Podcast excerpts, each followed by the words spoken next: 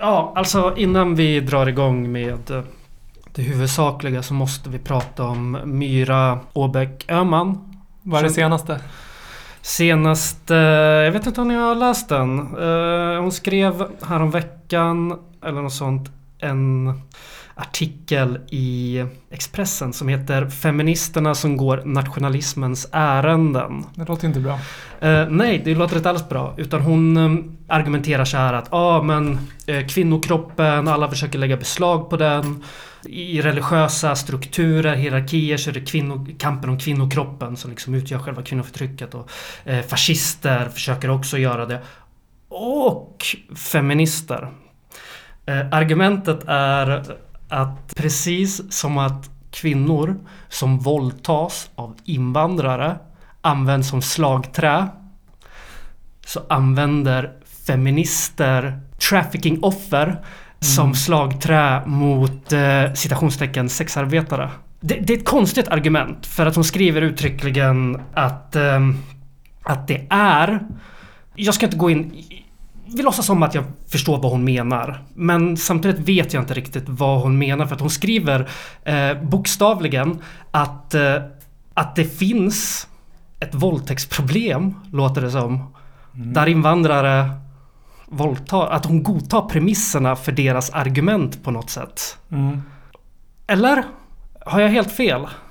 Eh, Jag vet inte, jag har inte läst det. Jag försöker aktivt undvika att hon skriver. På samma smaklösa sätt som kvinnor våldtagna av invandrare reduceras till ett slagträ i en rasistisk debatt används offer för trafficking som ett argument för att kontrollera och begränsa kvinnors säkerhet och rätten till sin egen kropp och sexualitet i stort. Men problemet är att det är inte kvinnor som våldtages av invandrare som används som slagträ utan det är ett nazistiskt narrativ där man liksom skapar, man skapar en helt eh, alltså, fiktiv verklighet där det finns stora våldtäktsgäng som drar Mm. omkring och våldtar kvinnor. Den det, finns det är inte. en del i främlingsinvasionen av eh, nationen Sverige. Exakt. Mm. Det är kanske någon kvinna som används som slagträ. Men i de flesta fall så är det fascisternas fantasier som används som slagträ. Alltså de här Mm. påhittade våldtäktsgängen eller vad det nu är. Den här, Nej, alltså på samma sätt menar hon att trafficking är ett sånt påhittat problem som feminister använder för att misskreditera sexarbetare.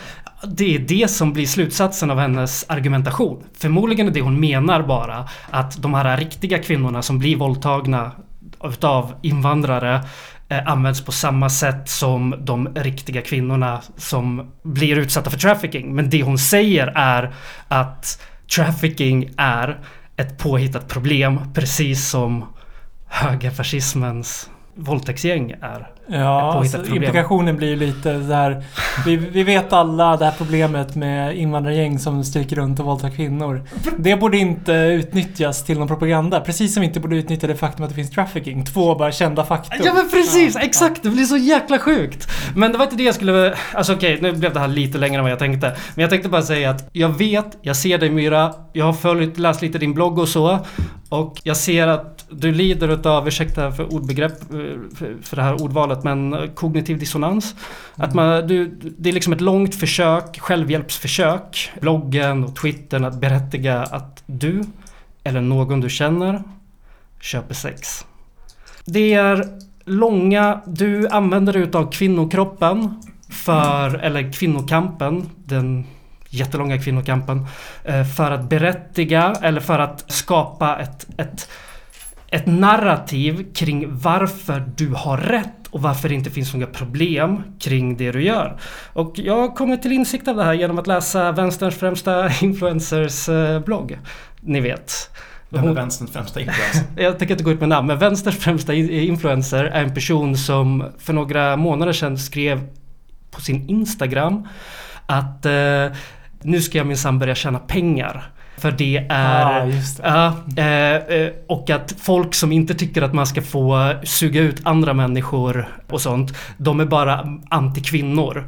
Eh, för hon att så skrev rakt ut att hon skulle fråga Blondin, eller hon taggade in Blondinbella varför. Mm, Hur gör det. man för att bli rik? Ja men precis. Jag ska bli rik, eh, bla bla bla. Och det är liksom så här alla som tycker att jag är dålig för att jag vill bli rik, de hatar kvinnor. Det är traditionellt sett så fort en kvinna försöker bli rik så är det, blir hon attackerad av män. Hon har samma hon har ett liknande inlägg som handlar om att flyga. Där hon säger liksom ja men folk klagar så mycket på att influencers flyger. Men det är bara för att många influencers är kvinnor som Mm. de klagar på det. Eh, så att eh, jag tycker det är fel. Och hela det här äh, sättet att föra diskussionen på är ju en slags självhjälp. Man, man viker ut sig för offentligheten och förklarar, liksom, kommer med en lite så här halvprovokativ proposition liksom. Men man berättigar sig själv i det ögonblicket. Och det ögonblicket är när de säger nu ska jag bli rik och sen så på grund av kvinnoförtryck. Mm. Eller som då, för, alltså som Myra då jag Jag är för sexköp för... Varför då? För att hon köper sex såklart. Mm, det skulle kunna vara så att du har rätt. Men, men jag tror att man kan tänka på henne på samma sätt som man tänker på Joakim Lamotte. Alltså att det bara är en fråga om var pengarna finns. Alltså hon är väldigt upptagen av sig själv Mm. och sin aktivistkarriär Mm. eh, och att tjäna pengar, tror jag. Ja, i det yrket är ju uppmärksamhet synonymt med pengar också. Ja, ju mer uppmärksamhet desto fler platser på krönikor och Nej artiklar. men precis. Och haveristerna i gänget hatar ju inte Linnea Claesson för att hon ska vara en hycklare på något sätt. Utan det är för att de konkurrerar om samma slantar. Ja. Och var finns pengarna någonstans? De finns till viss mån i att ha en så en feministisk yta. Men framförallt finns de väl i så absurd liberalism, gör de inte det? Och torskvurm. Ja, absolut. Alltså det finns ju en självbild som finns i själva språket av hennes artiklar också. Där hon skriver att hon gör research kring saker eller så här, ja men tar sig på väldigt stort allvar. Eh, förmodligen efter att de har fått kritik för att de kallar Linnea Claesson och Cissi Wallin för jävla fittor och sånt. Eh, eh, Mm. Och massa andra saker. Så finns det ett blogginlägg som hon har skrivit som handlar om våldspyramiden. Finns det en våldspyramid? Alltså när man använder ett nedvärderande språk med personer och att det implicit leder till våld. Och det gör hon research kring då. då. Så jävla fattig! Så här dåligt självberättigande piss research som liksom bara går ut på att hon ska få säga nedvärderande saker liksom. Att hon ska få kalla, att det är liksom okej för hon kallar folk för horunge, fitta, luder liksom för det finns ingen som helst koppling till att det skulle leda till att man stigmatiserar grupper på något sätt. Vilket är fucking absurt. Men en annan sak som är så parasitär med den där branschen och människorna i den är att de plockar upp saker eh, som har liksom konnotationer av kamp och ni vet kollektiva krav och saker som folk är ute och kämpar för. Eh, men gör enbart, alltså de tömmer det på allt innehåll och gör det enbart till verktyg i, sin egen, i sitt eget karriärklättrande. Är inte det det bland det mest störiga med det? Ja, jo. Att man, att man liksom plockar upp, eh, typ som i fallet med vänsterns främsta influencer, plockar upp liksom vänsterns fana och sen börjar prata om att om vänster kanske har problem om man har så jävla negg attityd mot ockrare och eh, mm. varför är man så jävla avvisande mot oss eh, rika företagare som också är vänster? Ni mm. kanske borde skärpa er om ni vill ha min uppmärksamhet liksom. Kaminter.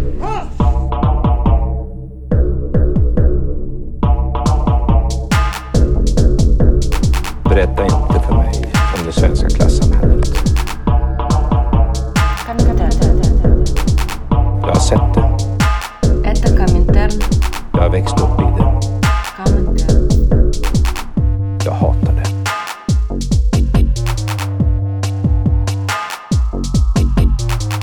Это Коминтерн. Коминтерн.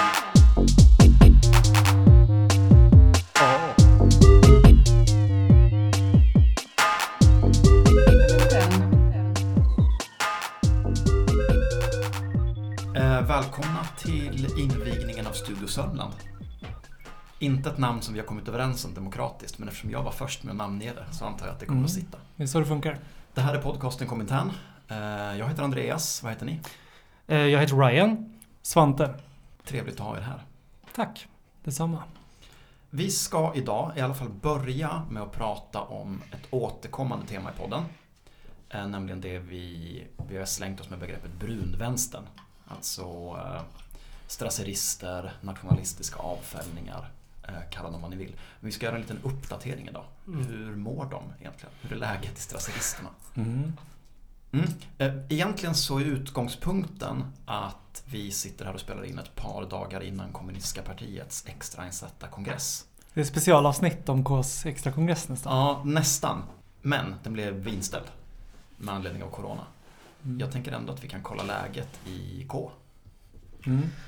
Absolut. Jag vill veta vad eh, Littorin gör. Mm, mm. Det är absolut en, en, eh, en viktig fraktion, eller en viktig splittring. Mm. Eh, Malmöavdelningen med eh, doktorn Nils Littorin i spetsen som bröt sig ur och som bildade partiet Malmölistan. Mm. Som innan var, vad hette de precis när de bröt sig ur?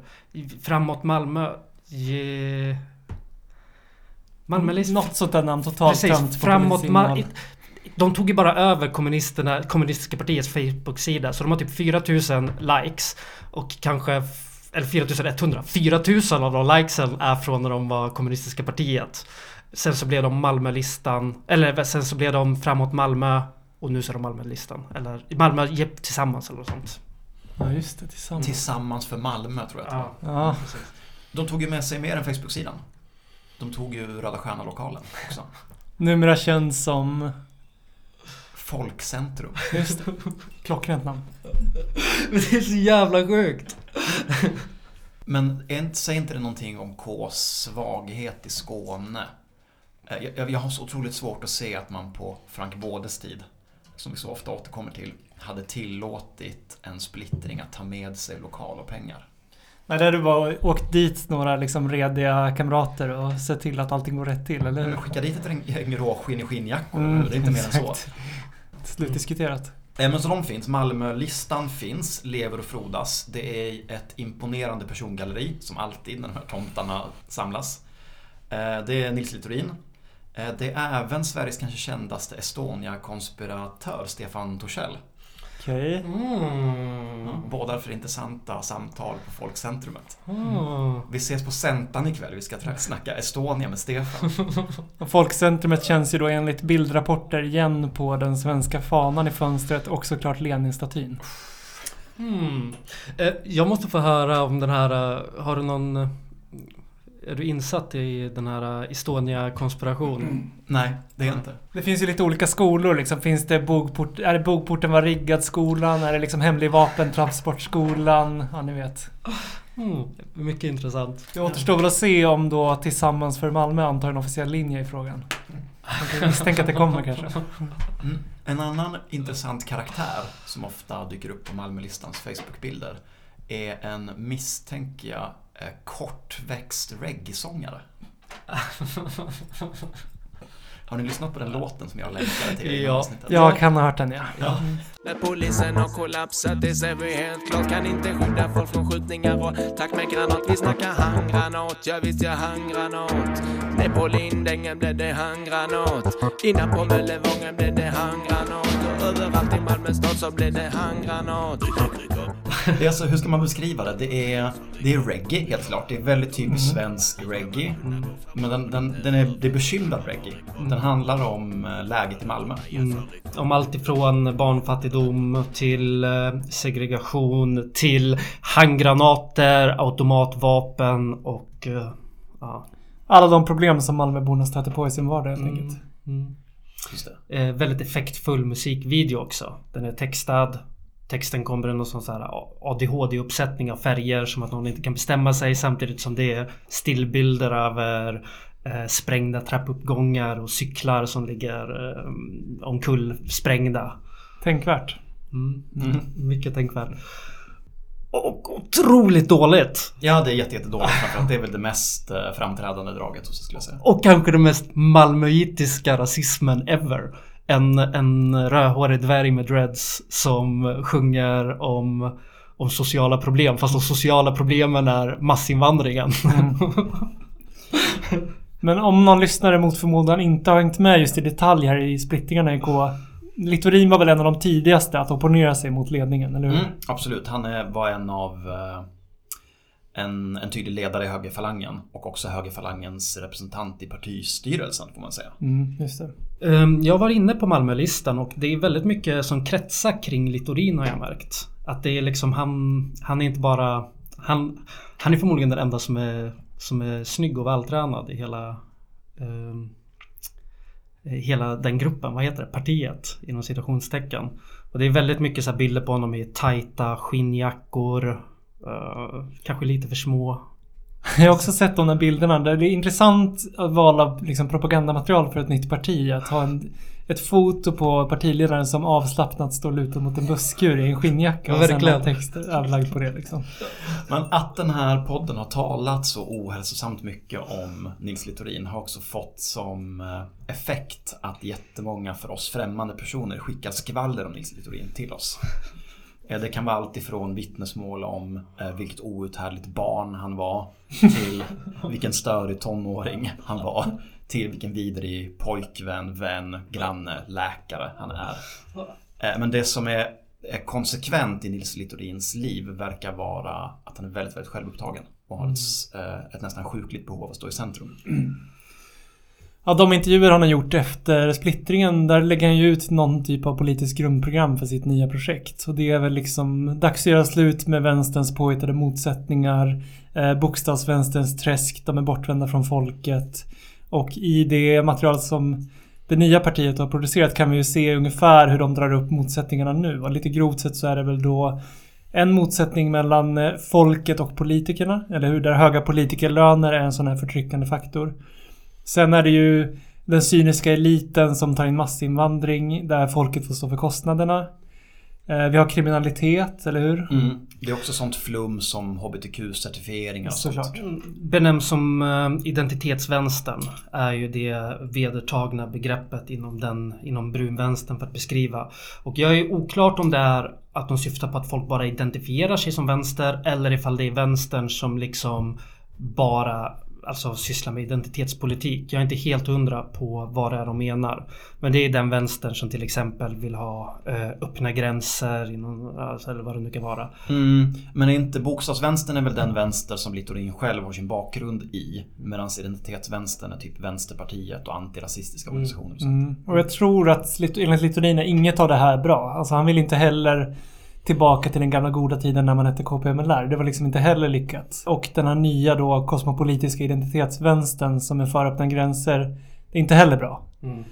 Eh, Det behövs någonting helt nytt och det är väl det svaret som har presenterats nu då. Bland annat i Malmö. Precis. Något helt nytt som påminner väldigt mycket om någonting som inte är så nytt. Nej.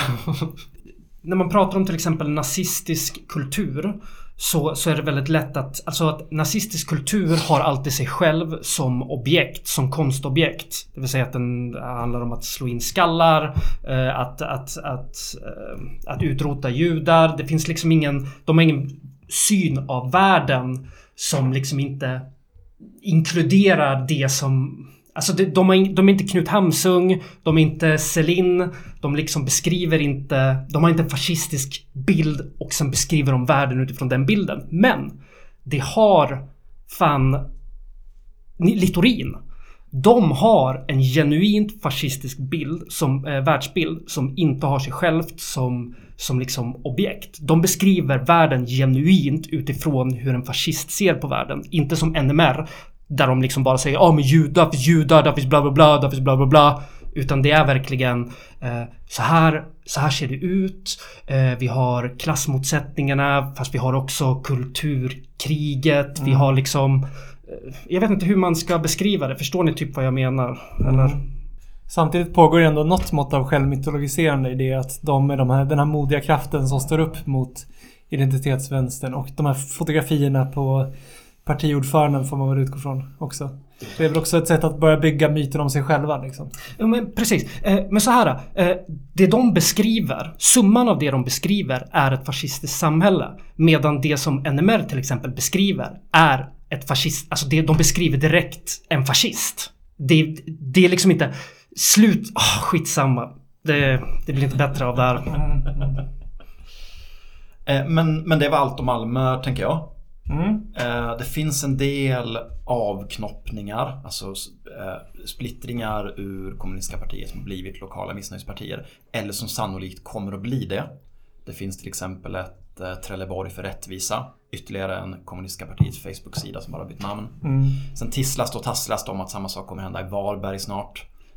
Jag tänker att det bara är en tidsfråga innan det händer i Karlstad också. Vart ska de bandykillarna ta vägen? Just det. Och jag menar syftet här, det, det mest konkreta och direkta syftet lär ju bli att satsa på en kommunfullmäktigeplats, eller hur? För alla de här små grupperna. Det skulle ju vara det, det är det första logiska steget. Det, det ser man ju också i propagandan att det de riktar in sig på är ju lokala krav, eh, frågan om eh, politikerlöner, frågan om liksom Malmöpolitikernas misslyckande och sådär. Mm.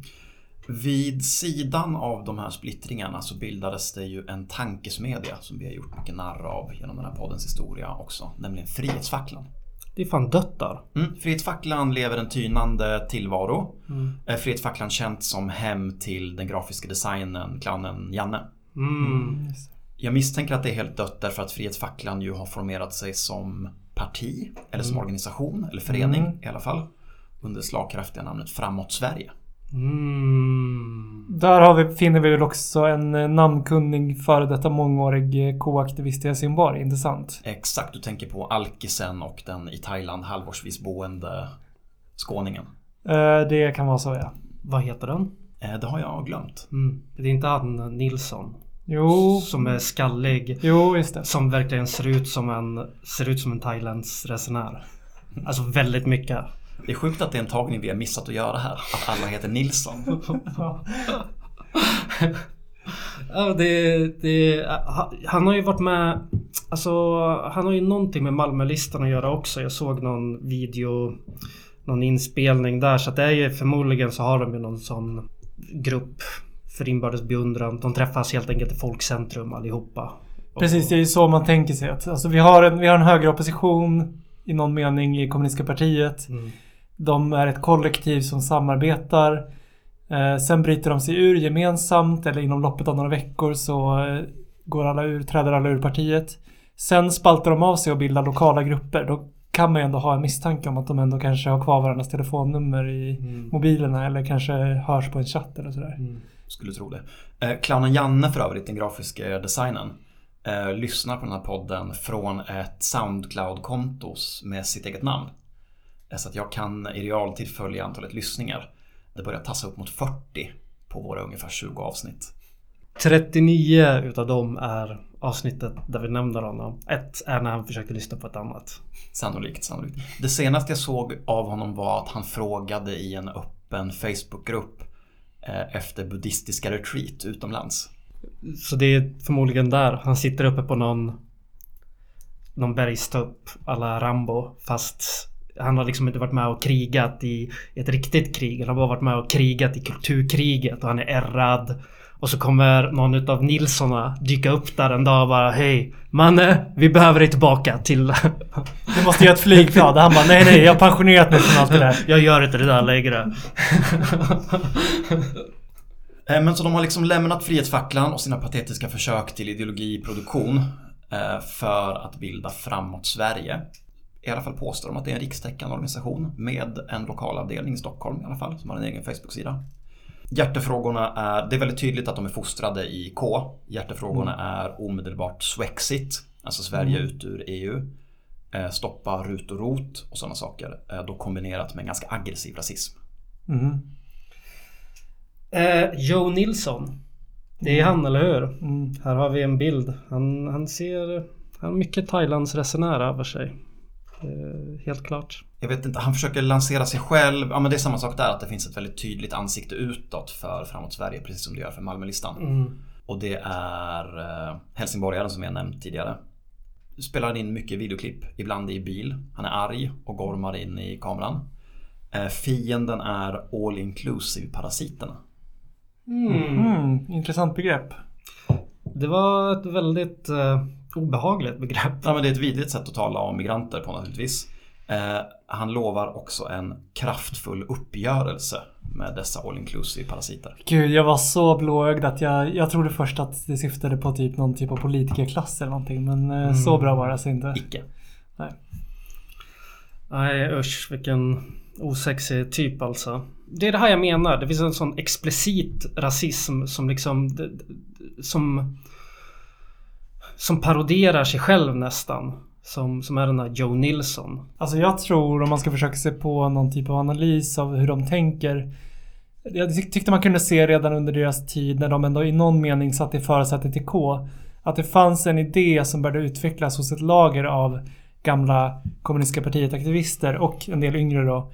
Att Vänsterpartiet har gått så långt in i någon typ av liberalism och så här kosmopolitisk ideologi och de bryr sig bara om eh, symboliska ställningstaganden och har glömt bort klasspolitiken och sådär. Mycket av det kan man ju hålla med om. Sen var det uppblandat med det man ändå får säga i rättvisans namn är lite hämtat från eh, klassisk marxism-leninism. Alltså det här med vi är ändå stolta över vårt land, vi är patrioter, eh, svenska jobb till svenska arbetare. Sånt där har inte varit främmande för KHC heller. Liksom.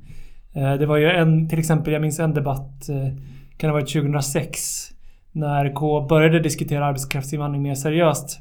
När de förde fram parollen eh, polska byggnadsarbetare och hem till Polen och kämpa mot egna kapitalister.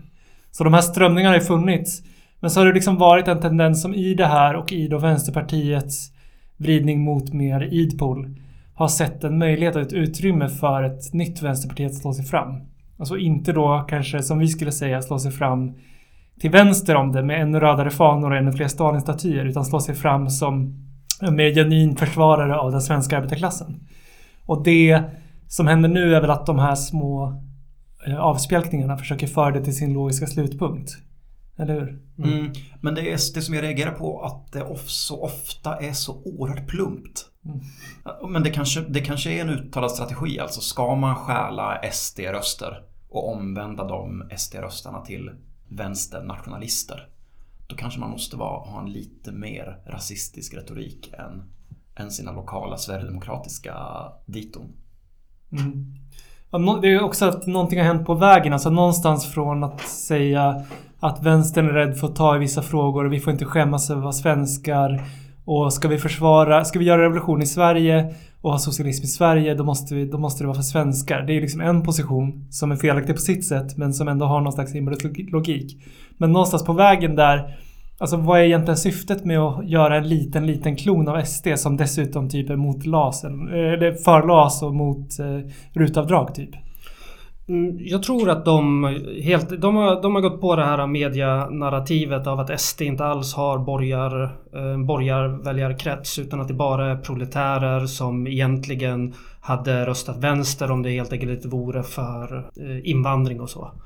Det, det är det. Det är alla... Det är, den som undrar liksom hur de tänker kan ju läsa den Allard-artikeln Mm. om vad som händer i Örebro liksom. Där han påstår att ehm, de enda som röstar på vänstern är övre medelklassen eller vad det är.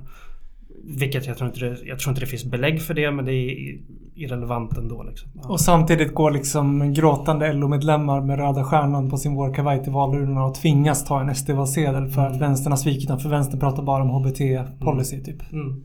Det är liksom idén. Och då ska man karva ut typ 4% eller var, i kommuner är det väl något lägre då. Men några procent för att få in några personer på poster och sen ska man vägra ta en fet politikerlön. Är det lite idén eller? Eh, Jag antar det, de har inte kommit så långt riktigt. Eh, Men om man bortser ifrån den här liksom direkta raskrigsrunken, alltså den här kraftfulla uppgörelsen med parasiterna, eh, så är ju hotet och löftet rikstäckande strejk mot massinvandringen. Mm. Ah. Po- pogromer? Eller vad heter det? Pog, pog det, det är väl det det heter? Pogromer ligger kanske närmare till hands, eh, men, men Joe Nilsson och Framåt Sverige vill eh, har lovat komma med ett datum för en rikstäckande eh, arbetsnedläggning mot massinvandringen. Det är lite som Kristallnatten ligger väldigt nära. Alltså det är en gyllene fusion av så här gamla arbetarrörelsemetoder och en, låt oss säga, ny fråga. Men man kan ju också undra liksom rent psykologiskt. Alltså på något sätt kan man förstå att när, alltså det här, händer, det här kan man ju se i många, när, när partier delar och folk hoppar av och sådär. Att någonting har hållits tillbaka och sen blir man fri och då får man släppa loss på det där som de andra inte fattar. Men det man undrar rent psykologiskt är om man tittar på hur KS propaganda har sett ut egentligen genom alla tider men kanske mer de senaste 20 åren.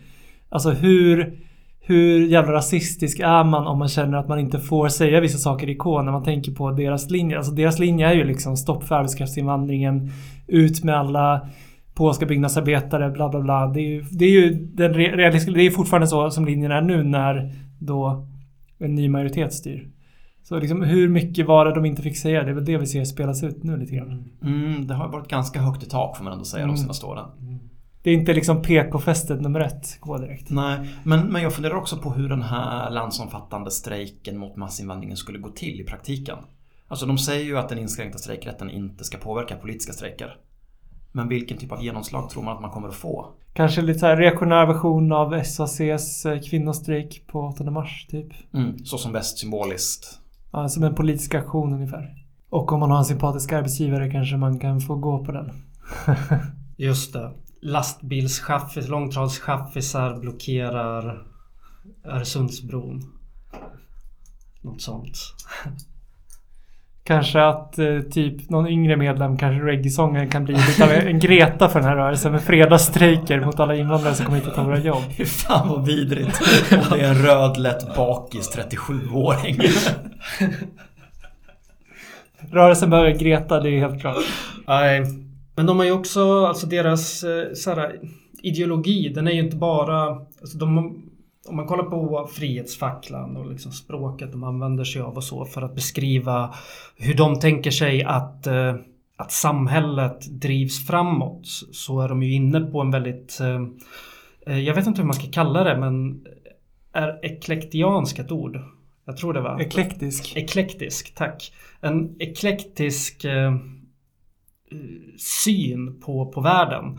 De, de plockar in eh, rätt mycket Nietzsche. De ser allting liksom som en, som en centrisk punkt av makt. Och att makt är liksom som ett, makt är ett objekt i sig. Som, som, som liksom olika krafter i samhället slåss om.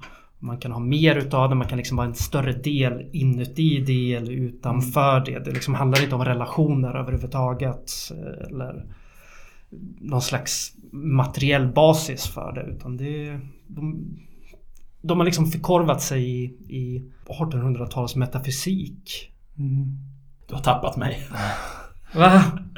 Du tappade mig på vägen men jag tror dig. Ja men då, då jag, vet, jag, jag sa inget vettigt. Jag, alltså, om, om, man- alltså, jag säger bara det de skriver. Jag vet inte vad det betyder. Det de skriver, det är det, är alltså bokstavligen det de syner de har på makt. Jag har inte en aning om vad det betyder. Alltså jag tänker att fröet till det måste ju också finnas i åratal av skolning inom liksom KRKU och sådär, eller hur? Att man hela tiden har upprepat de här dogmerna om att eh, kampen är nationell till sin karaktär och så vidare. Man har redan accepterat vissa insteg. Alltså jag tycker man kan hålla med dem om mycket av problembeskrivningen.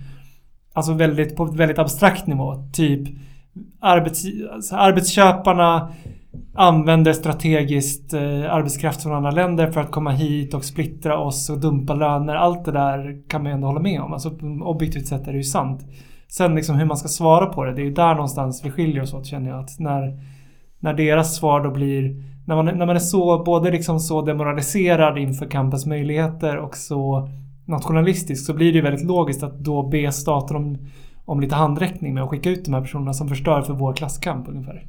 Men jag förstår inte hur det kan vara förenligt för dem att liksom att godta eh, borgarnas premisser för hur, hur, kap- alltså hur, hur man ska utvinna Alltså att de godtar hela den kapitalistiska premissen för att vara arbetare och använder sig av en borgerlig lösning eller så här en fascistborgerlig lösning på problem. Hur, hur kan det vara förenligt med...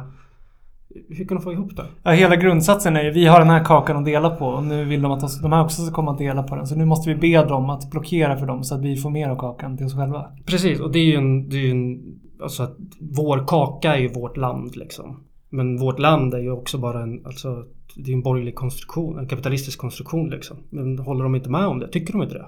Eller vad? Du menar att de är oförmögna att tänka sig någonting annat än den eh, Nej, ordningen? nej, att de approprierar den förklar... Alltså att eh, de approprierar det och använder det som... Eh, använder det som... Jag vet inte. Jag vet faktiskt inte. Men också är de inte lite liksom på något sätt dåliga opportunister också. Även om man tänker sig dem som någon typ av nationalistiska opportunister. Att, men som jag var inne på lite innan att, och som ni också varit inne på. att eh, är det verkligen så att eh, det är bara massa besvikna arbetare som röstar på SD? Liksom? Är det, är det liksom klassintresset som talar där på något sätt? Eh, eller är det kanske snarare så att eh, SD nu sedan ganska många år har gått över till att öppet vara ett allt mer accepterat borgerligt parti? Och att de som röstar på dem kan fortfarande absolut vara arbetare men det är ungefär, då får man ju relatera, relatera till dem ungefär som man relaterar till en arbetare som röstar på Moderaterna eller KD eller någonting. Alltså man röstar ju ändå mot sitt klassintresse väldigt tydligt. Och man visar liksom i handling att andra frågor är viktigare än eh, liksom klassfrågan. Och då, deras svar blir då att på något sätt vända på steken och med någon slags huvudlös marxistisk inom citattecken analys identifiera det som att invandringen skulle vara den huvudsakliga klassfrågan i Sverige då. Och när man jagar efter någon motståndare att så här organisera sig mot, då det bästa de kan uttrycka förutom då tydligen kanske ensamkommande flyktingar, är ju då övergödda politiker. Som liksom på något sätt, alltså jag undrar hur, hur får man in det här på något sätt i någon slags marxistisk ekvation eller något som helst liknar marxism. Hur en kommunfullmäktigeledamot med x antal tusen i månaden en direkt fiende som står i opposition till en byggnadsarbetare i Malmö. Liksom. Jag tänker mig att det tomrummet de fyller är att Sverigedemokraterna gick ju, de kunde följt en traditionell mer nationalsocialistisk hållning och varit mer eh, alltså Hitler, Hitler-kapitalistiska.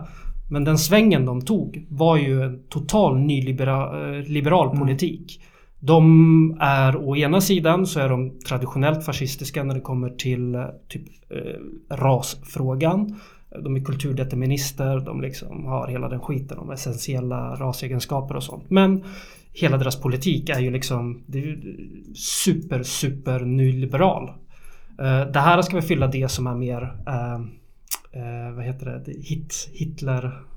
Mm, det är lite mer korporativistiska. Ja men liksom. exakt, Mm. exakt. Medan eh, Sverigedemokraterna är en sån italiensk eh, Mm. nyliberal eh, fascism. Jag vet. Mm.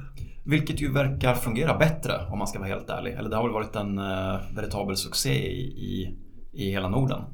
Eh, det, no, det kan man inte säga, samma sak kan man absolut inte säga än om till exempel Örebropartiet. Och det verkar ju inte vara en framgångsväg för, låt oss säga Socialdemokraterna heller. Nej. Alltså den mer nationalistiska approachen menar jag. Ja, just det. Funkar det i Danmark av någon konstig anledning. Men okej, konst, glöm det. Det är inte alls konstigt att, att danskar börjar rösta på någon när den blir nationalistisk. Det är ju uppenbarligen en öm tå för en del SD-väljare. Eller gans, ganska många kanske före detta S-väljare då. Den krympande skalan. Men ändå att liksom de så öppet har gått över till en liksom nyliberal högerpolitik också för svenskar så att säga. Alltså det minns man ju att när de började bli, när, när näringslivet insåg att SD var en faktor att räkna med. Då var det liksom två middagar där de snackade lite mer om, om vinster i välfärden och sånt och sen var det klart. Sen var de liksom okej, det var ju det som var egentligen problemet för näringslivet med SD tror jag.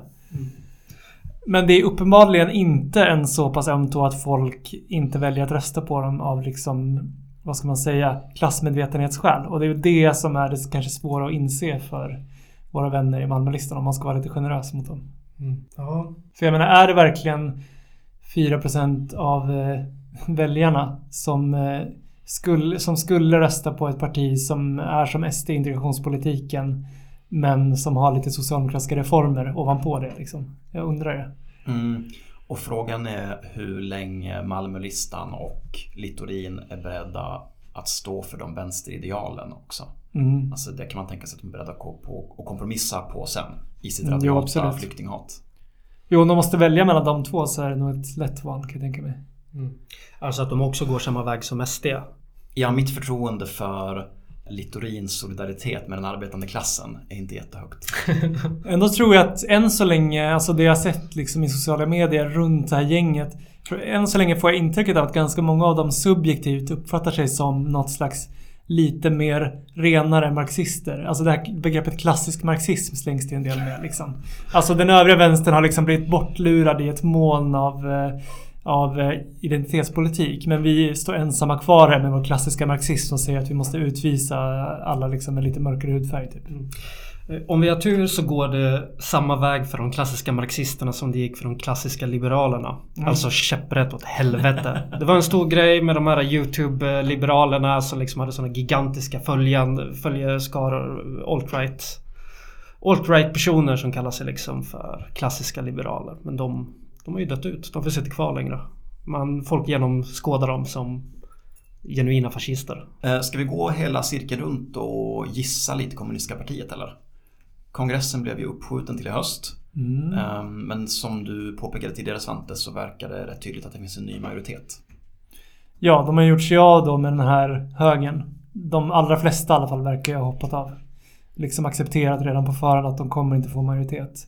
Men den här kongressen var väl då egentligen tänkt som en extra kongress för att reda ut de här motsättningarna och bestämma vägen framåt, eller hur? Just det, de har ju haft väl inte mindre än två interim partiordföranden. Men Mm. varit oförmögna att behålla någon av dem.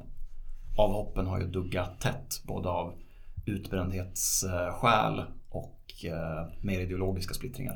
Vad hände med uh, Uffe? Eh, Jag tror inte Ulf har gått ut med någon förklaring till varför han avgick. Men det sägs väl att det handlade om att det var bråkigt och spretigt och jobbigt att hålla ihop. Mm. Han skriver ju fortfarande i Proletären så han är i alla fall medlem fortfarande. Men Men, fortfarande partimedlem till skillnad från många andra. men eh, det är väl ett ganska sargat K. Alltså jag, jag tycker det är lite svårt att bedöma hur många de egentligen är. Men det känns ju ändå som att det, det som hände de senaste åren var att ett gäng yngre medlemmar drev ett projekt för att lite grann förnya och fräscha upp det gamla KPMLR liksom och göra det till någonting lite mer i tiden med liksom sociala medier-kampanjer, YouTube-videos som i vissa fall var rätt framgångsrika och sådär. Mm. Den där nya Kellogg's Frosties-loggan, ny design på proletären. Precis. Och sen kom väl då några saker i vägen. Att dels så hade man väl lite mer långtgående planer på omgörning än vad kanske det gamla gardet var beredda på. Alltså där fanns ju redan diskussioner i den gamla maoistiska splittringen från K 2012. Där fanns det ju rykten om att eh, inte nog att man skulle ta bort MLR, vilket ju skedde. Man var också sugen på att kanske ta bort K och heta någonting lite fräschare. Partiet. P. Ja, men gjorde inte också förnyarna sig politiskt beroende av högern? Eller så har jag uppfattat det lite grann. Man var tvungen att stå hand i hand med Littorin och hans gelikar för att överhuvudtaget ta majoritet i partiet. Exakt, jag tycker, jag tycker det är, återigen det är svårt att säga någonting exakt men man kan få lite känslan av att kanske att en del av förnyarna i alla fall mer ville putsa upp ytan lite grann. Och sen fanns det andra som också var med på att putsa upp ytan men de ville också riva ut lite gammalt bråte ur själva vraket, eller hur? Ja, ja det är välformulerat. Mm, vi får väl se. Alltså, eh, det, jag har aldrig egentligen intresserat mig så mycket för kommunistiska partiets interna förehavanden. Det har aldrig känts... eh, Det har sällan varit så att säga, en relevant spelare i de miljöer som jag har befunnit mig i. Fast du är ju sån jävla K-slampa. Du pratar ju om dem hela tiden. Eh, Komintern, podcasten med samma förhållande till vänstern som normala människor har till Paradise Hotel. Jag tror att det var menat som en förolämpning men jag tyckte att det var ganska, ganska träffande. Ja, jo faktiskt. Det var väldigt vackert sagt. Ja, det var någon som skrev det med oss på internet. Jag, jag, jag tackar för det. En sak till om K är ju att alltså man kan ju se att det inte var en så här traditionell Eh, dynamisk splittring av eh, massa människor som, vill, som hade jättemycket energi och vill göra någonting nytt i det att hela RKU har inte hängt med dem. Om ens några RKU. Alltså det är ganska spretigt vad man ser i alla fall offentligt av de som har hoppat av.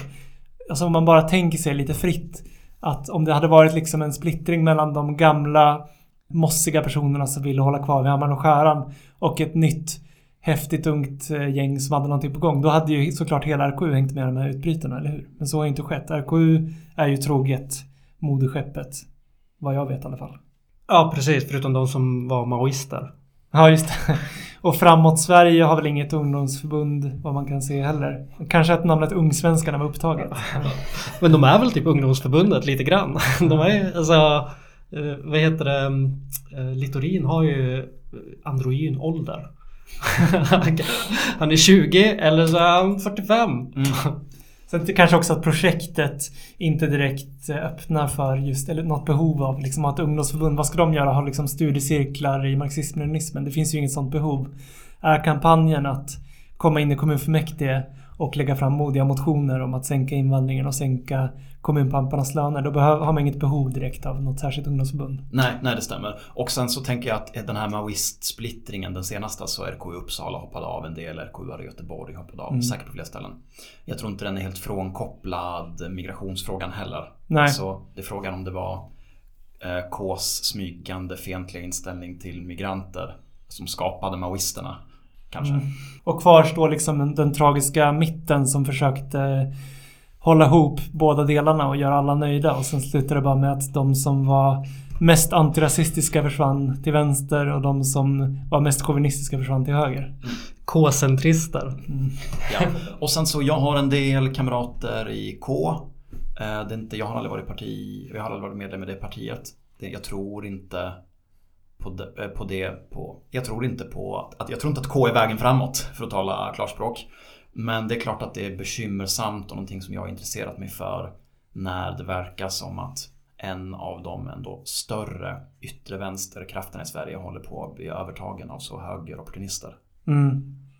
Och man kan ju också tänka, precis som, som jag inte heller är direkt en politisk vän av K, så kan det ju ligga för en att gnugga händerna när de liksom bryts sönder. Men det, känslan här är ju inte direkt att det är massa människor som har dragit progressiva lärdomar och vill gå vidare till någonting som är bättre. Utan det är väl mer liksom dels kanske en del vettiga aktivister som blir demoraliserade och bara droppar ur och andra som startar sådana här projekt som i Malmö då. Och det är ju egentligen ingenting för vänstern att fira. Det är ju snarare ett tecken på ytterligare splittring och försvagning av alla våra liksom kollektiva krafter. Mm.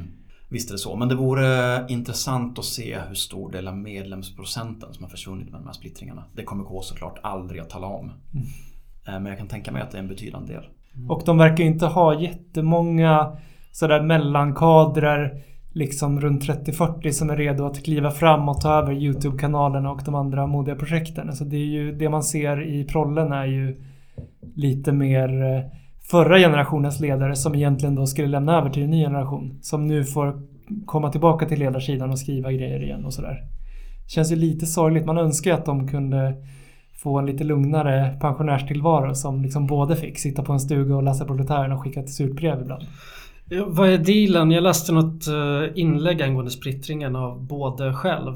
Det lät som ett strokeanfall. Mm, men det är det mycket på hans Facebook-sida som gör. Är han fortfarande medlem? För i så fall skiter han ju fullständigt i den demokratiska centralismen. Jag tror inte att, jag tror att han agerar som någon grå eminens i exil som liksom kastar in en brandfackla hit och dit när han känner för det. Och sen vet han ju att han är en, alltså den största influensen för partimedlemmar någonsin. Det går ju liksom inte att säga emot både när det gäller K. Nej. Jag fick en skärmdump ifrån någon som har skrivit till både på Facebook och länkat till den här podden och och frågat honom om han har sett de sjuka påståendena som görs om honom. Men jag vet inte ett om båda har sett det och två om han vet vad en podd är. Inte en chans. Han vet ju inte ens vad han gör när han sitter och skriver meddelande på Facebook. Det, det är ju ett sånt... Det går inte att läsa. Det är helt sjukt alltså. Ja, kris. Mm, jag ska hämta Volker. Vill du ha en... Ja, gärna. Comintern. Kris. Världen brinner hörni. Mm. Eh, folk bunkrar toapapper, mm. Eh, matvaror, konserver. Twitter-vänstern är ute och uppmanar alla till, eh, till lugn. Att vi ska lyssna på experterna. Vi ska inte sprida missinformation utan vi ska göra vad vi blir tillsagda. Vi måste slå en ring med våra händer runt Anders Tegnell för att skydda hans expertis från alla troll där ute som vill ifrågasätta honom. Ja, och alla är överens om vilka det är mest synd om. Det är egen och småföretagarna. Det är också- Helt sant. Så det är utmärkta tider att vara socialist med andra ord. Ja, också att, eh, att liksom medelklassen har så länge inte kunnat göra någonting. Man kan ju inte ge pengar till välgörenhet längre för att det, det är inte helt okej. Men nu så har de hittat ett nytt projekt. Skydda småföretagen, verkligen. Mm. Det blir ju märkligt att sitta här idag och spela in podd utan att tala om eh, Corona. Mm. Samtidigt som det är giftigt, eller det är svårt att inte göra en spaning idag som har hunnit bli aktuell när den här podden släpps. Mm. Eh, Alltså en spaning som vi kan göra är ju kanske bara en allmän fucking jävla kritik av så här. Eh, Okej, det är väldigt litet. Är man på Twitter så får man för sig att det är stort. Att, eh, att det liksom på något sätt representerar världen. Men seriöst alltså, kamrater, besinning. Det enda, alltså staten, experter har alltid ett... De pratar alltid utifrån en, en position som går emot våra klassintressen. När de manar till lugn, när de säger att det ska vara ordning, så menar de något helt annat än ett lugn som vi förespråkar. Eller en ordning som vi tycker är bra. Alltså det finns väl någon slags poäng i att hindra så direkt och farlig desinformation tänker jag. Men det är också farligt att förlita sig på någon slags idé om den opolitiska experten. Den opolitiska vetenskapen, för den existerar ju heller inte. Nej, verkligen. Det är ju en sån extrem liberal myt alltså. Eh, att det liksom finns, eh, ja men den här eh, the point from nowhere eller vad- det nu heter liksom.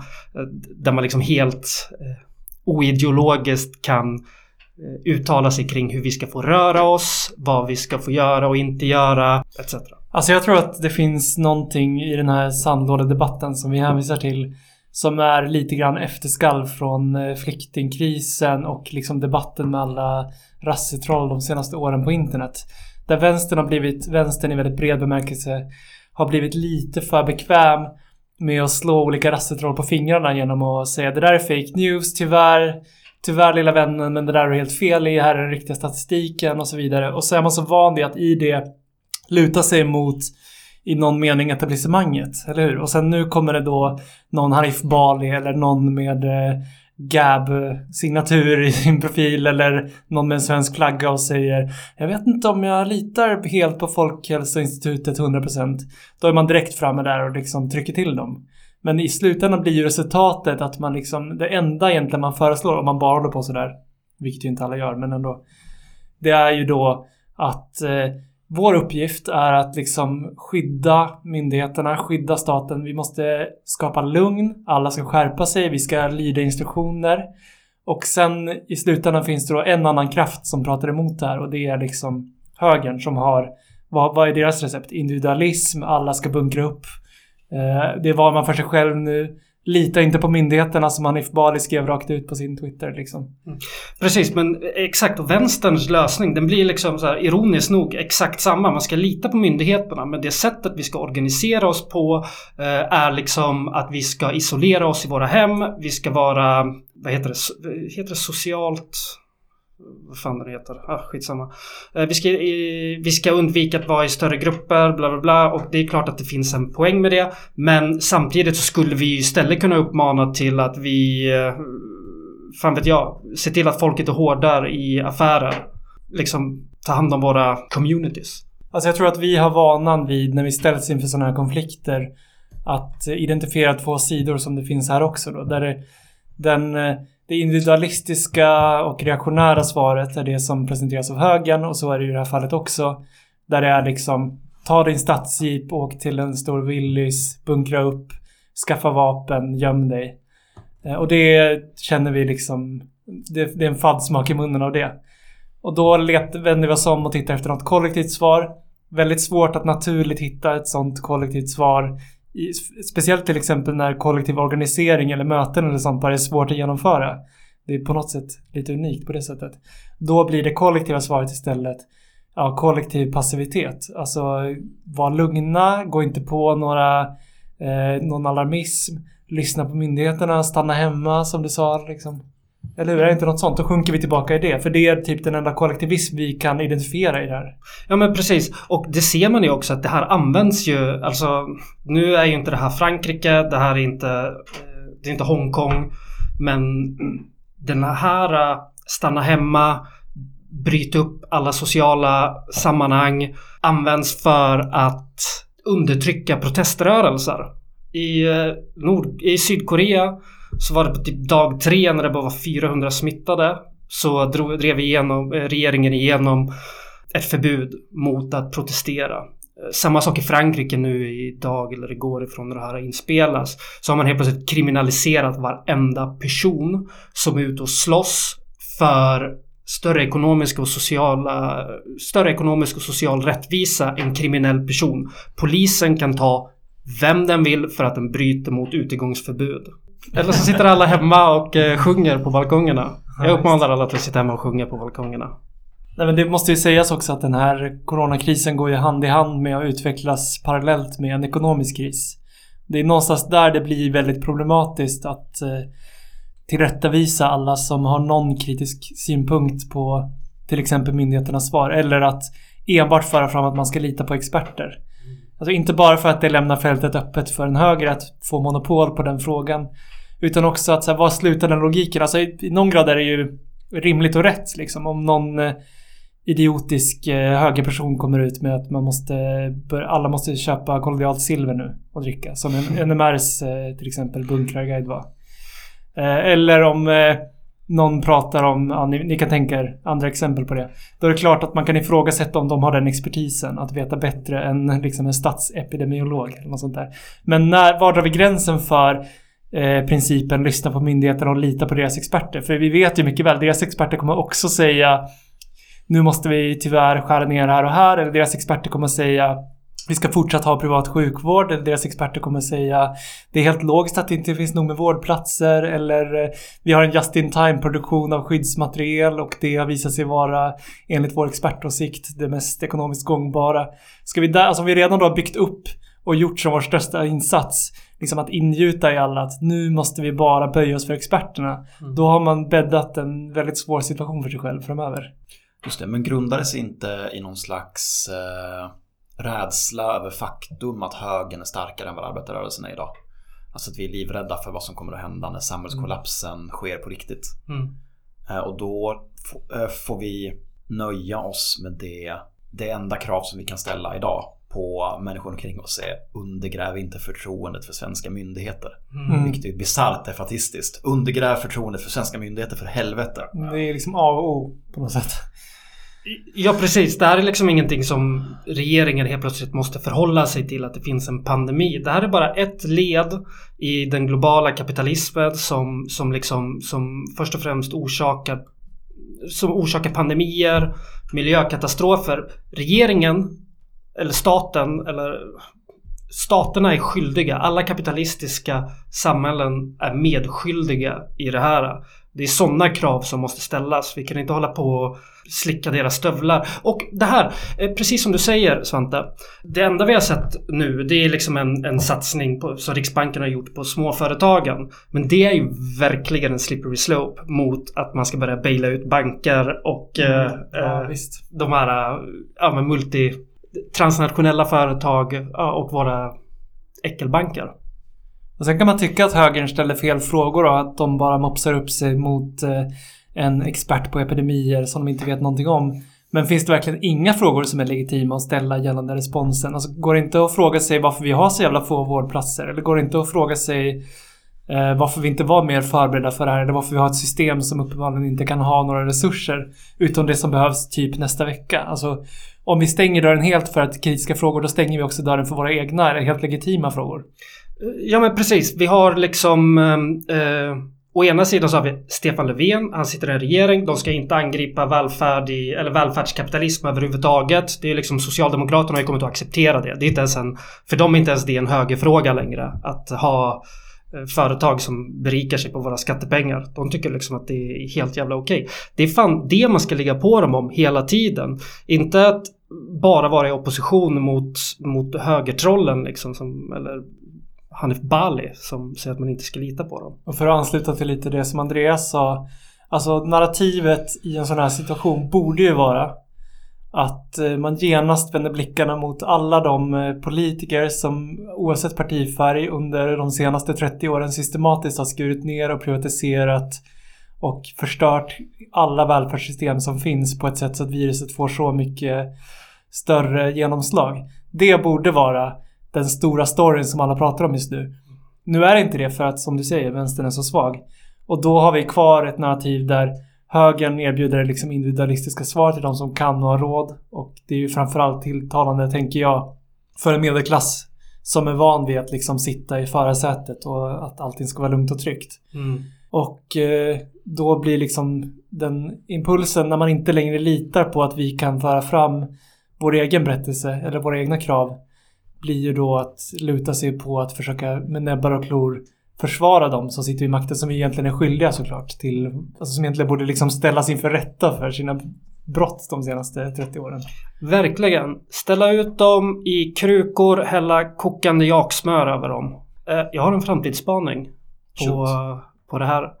Alarmisterna, eller de som lyssnar på alarmisterna, det vill säga de som har kanske 10 000 att bränna mitt i månaden, det vill säga medelklassen som åker ut och eh, bunkrar upp nu, sätter sig i sina villor och hus, ska skydda sig där, är beredda på total isolering har ju bortsett från toapapper också köpt eh, extrema mängder konserver. Som tydligen DN eller Svenska Dagbladet gjorde en undersökning där tre personer åt konserver till frukost, mellanmål, lunch, middag. Tre dagar i rad eller något sånt.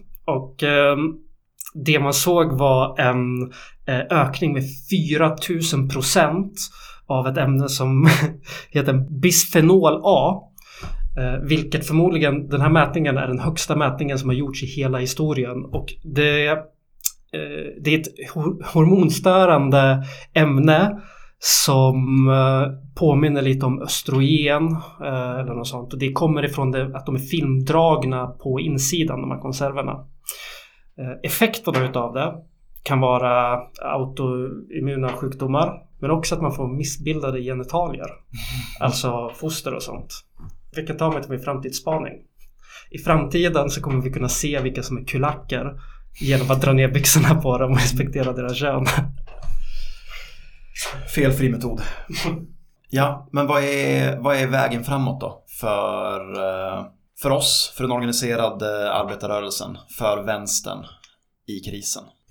Jag tänker att något som liknar ett svar som en del har försökt formulera och jag kan verkligen förstå och typ på något sätt sympatisera med det är ju att istället för högerns kalla individualism typ vara lite mer loj och säga liksom att men livet fortsätter ändå och det är bara de rika som behöver oroa sig för det här och jag ska fortsätta göra allting som vanligt och det är min lilla personliga protest mot det här.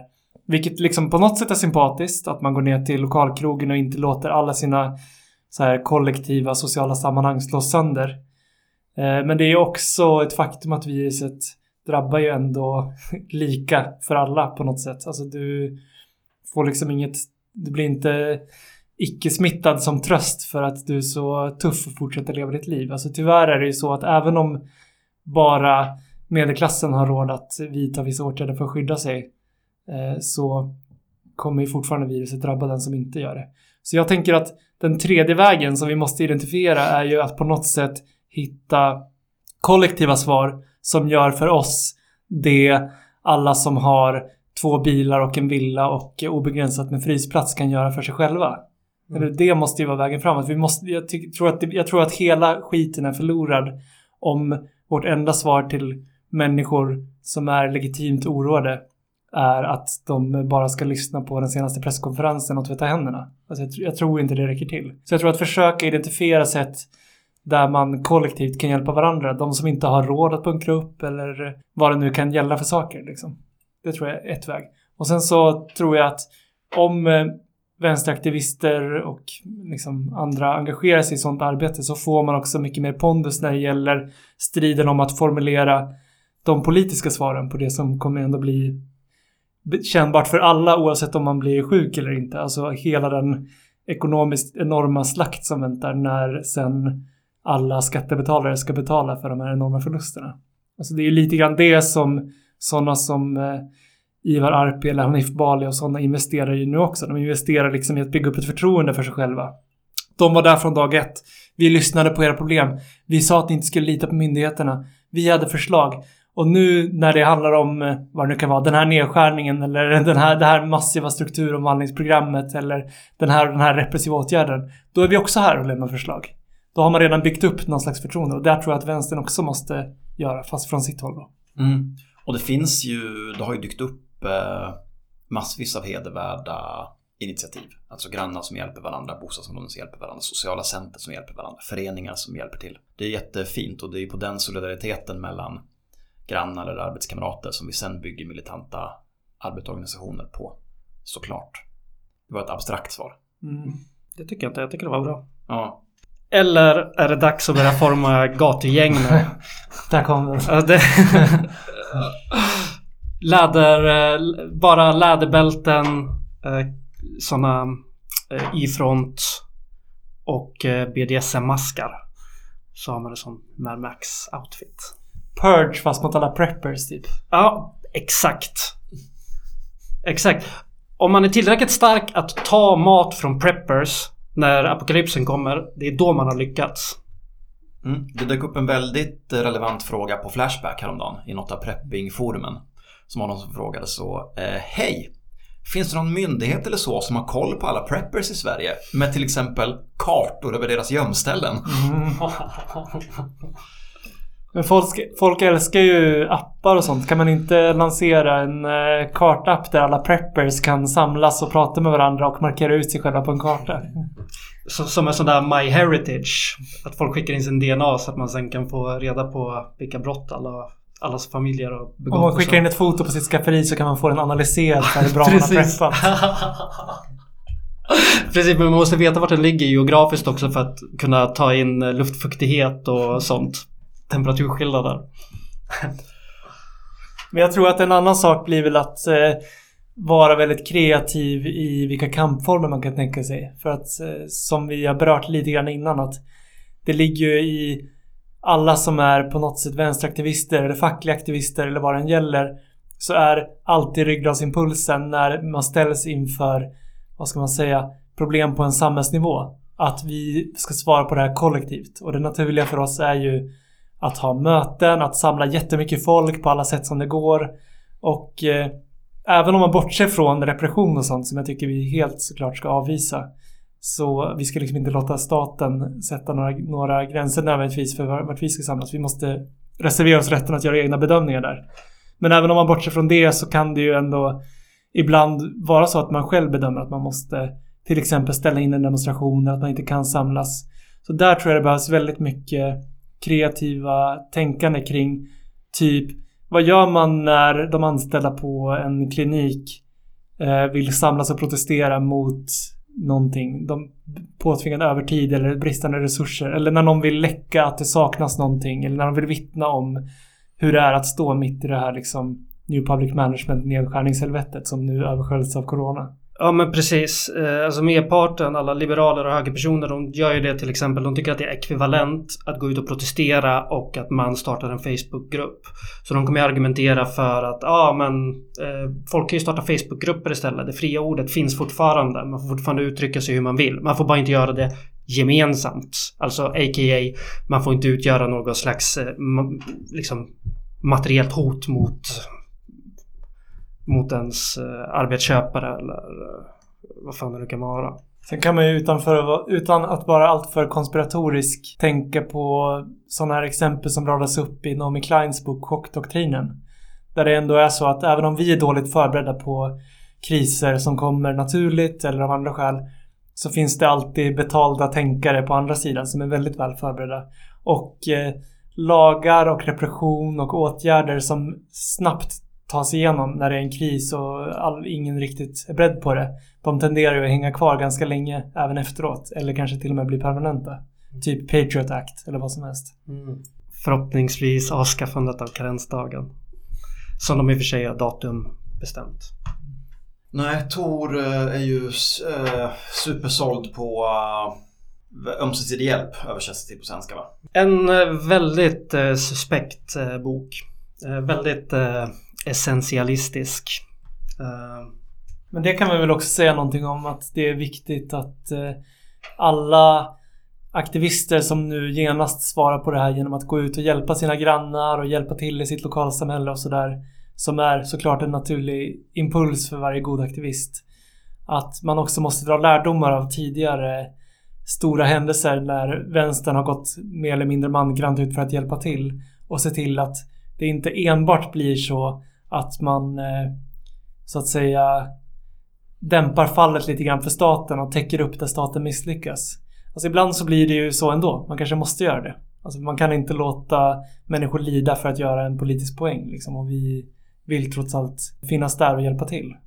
Men att man inte bränner ut sig totalt, eller? För att sen bara backa undan när myndigheterna och regeringen har återhämtat sig. liksom också att hela rörelsen koopteras. Som, vad heter det här stället i Malmö? Kontrapunkt. Kontrapunkt. Där man eh, började ge, dela ut karmapoäng och sånt. Är det det stället? Mm, det är det stället. Infekterad fråga. Och jag kan inte påstå att jag lyckats reda ut exakt eh, vad som stämmer och inte. Mm. Men alltså om man lägger så mycket energi på välgörenhetsinsatser som kanske är jättebehövliga. Att man som kollektiv eller som person till slut är så utarbetad att man inte har ork eller tid kvar att säga någonting om liksom politiska frågor eller faktiska krav man kan ställa eller sånt, då har ju någonting gått förlorat. Mm. Sen ibland så kanske det blir så ändå, det kanske inte går att göra någonting åt. Men att ha den tanken med sig i alla fall. Ja, jätteviktigt. Och jag, jag kan fortfarande sätta fingret på hur vi misslyckades 2015, Refugees Welcome-hösten. Klart är att vi misslyckades. Vi täckte upp för myndigheternas oförmåga att hantera stora flyktingströmmar under ett par månader den hösten. Men frågan är om krisen aldrig tog slut riktigt. Alltså om det inte riktigt fanns någon pu- punkt där vi kunde formera oss och börja ställa radikala krav utan vi bara långsamt nöttes ner tills ingen längre orkade. Och utan några liknelser i övrigt finns det ju också någonting likt i den här coronakrisen. För coronakrisen har ju inte heller något eh, nödvändigt slutdatum. Alltså ingen vet ju hur länge det här undantagstillståndet kommer vara. Eller eh, hur illa det kommer vara om två månader eller sex månader. Nej, hur många som får sina jobb tillbaka och under vilka anställningsformer också. Det är oerhört intressant. Om alla jobb nu gigifieras eller... Men om flyktingkrisen kan man säga att de som ändå sprang iväg med narrativet i slutändan blev ju våra fiender, eller hur? Alltså Löfven och eh, Fridolin och de andra stod ju där vid Refugees Welcome-banderollen och tackade alla för sina insatser. Sen tog de det in i den verkställande fasen och då såg de till att täppa igen allting och stänga ner gränserna. Och där är vi idag. Så liksom inte för att på något sätt ta undan från det hårda arbete som gjordes så politiskt sett fick man ju eh, gick man ju bakåt i slutändan på det hela. Det enda vi fick var Åsa Romsons krokodiltårar. Ja. Det är intressant att man kan eh, ställa sig och böla sådär. Där man eh, driver igenom saker. Alltså jag menar, man kan ju alltid avgå. Mm. Man kan bara säga fuck it. Och det är ett tips till alla er poliser också. Ni får kritik för att ni inte har slutat vara poliser än. Så fort ni slutar vara poliser så kommer folk sluta tycka att ni är grisar. Mm, det finns en viss eh, inkubationstid va, eller vad heter det? Ja okej, det kanske det gör. Vill du säga något avslutande? Nej. Något peppigt. Något peppigt. eh, Ja men fördelar, alltså kolla. Nu har vi fokuserat mycket på det negativa. Fördelarna är ju till exempel om man kollar. Får vi hoppas nu i, eh, i USA. Vi har snackat om att det är lagar som stannar kvar efter som till exempel Patriot Act. Vi får se vilka reformer som faktiskt drivs igenom nu. För vi har ingen aning om vad vidden utav eh, sjukdomssituationen är i USA. Men för deras skull i alla fall. Att det faktiskt blir någon slags form av betydande sjukhusreform där folk kan få tillgång till eh, vård Mm. och att detta dröjer sig kvar. Att det helt enkelt blir så impopulärt och opopulärt att ta bort det här efteråt. Att eh, det kommer vara omöjligt för försäkringsbolagen att eh, återerövra det. Förhoppningsvis så kanske det blir samma sak med karensdagen här i Sverige. Folk faktiskt kommer bara, en fuck it. Det här är ju nödvändigt. Det här var podcasten Komintern. Eh, tack Svante för att du hoppade in idag när de ordinarie kamraterna svek. Podden finns där poddar finns. Tack GRK för musiken. Och glöm inte att dela. Vi eh, gör det här eh, för att vi tycker det är kul och så. Men vi tycker också att det är fler som borde lyssna på det vi pratar om. Vi tycker att det är viktigt och det hoppas vi att ni också gör. Eh, Så dela på Facebook, dela på vad heter det andra stället som inte är Facebook? Instagram. Och prata om oss på Twitter. Mm. Och clownen Janne, fortsätt lyssna för det bara pushar upp lyssnarstatistiken. Ah, Varför nöja dig med 40? Lyssna 400 gånger. Коминтерн.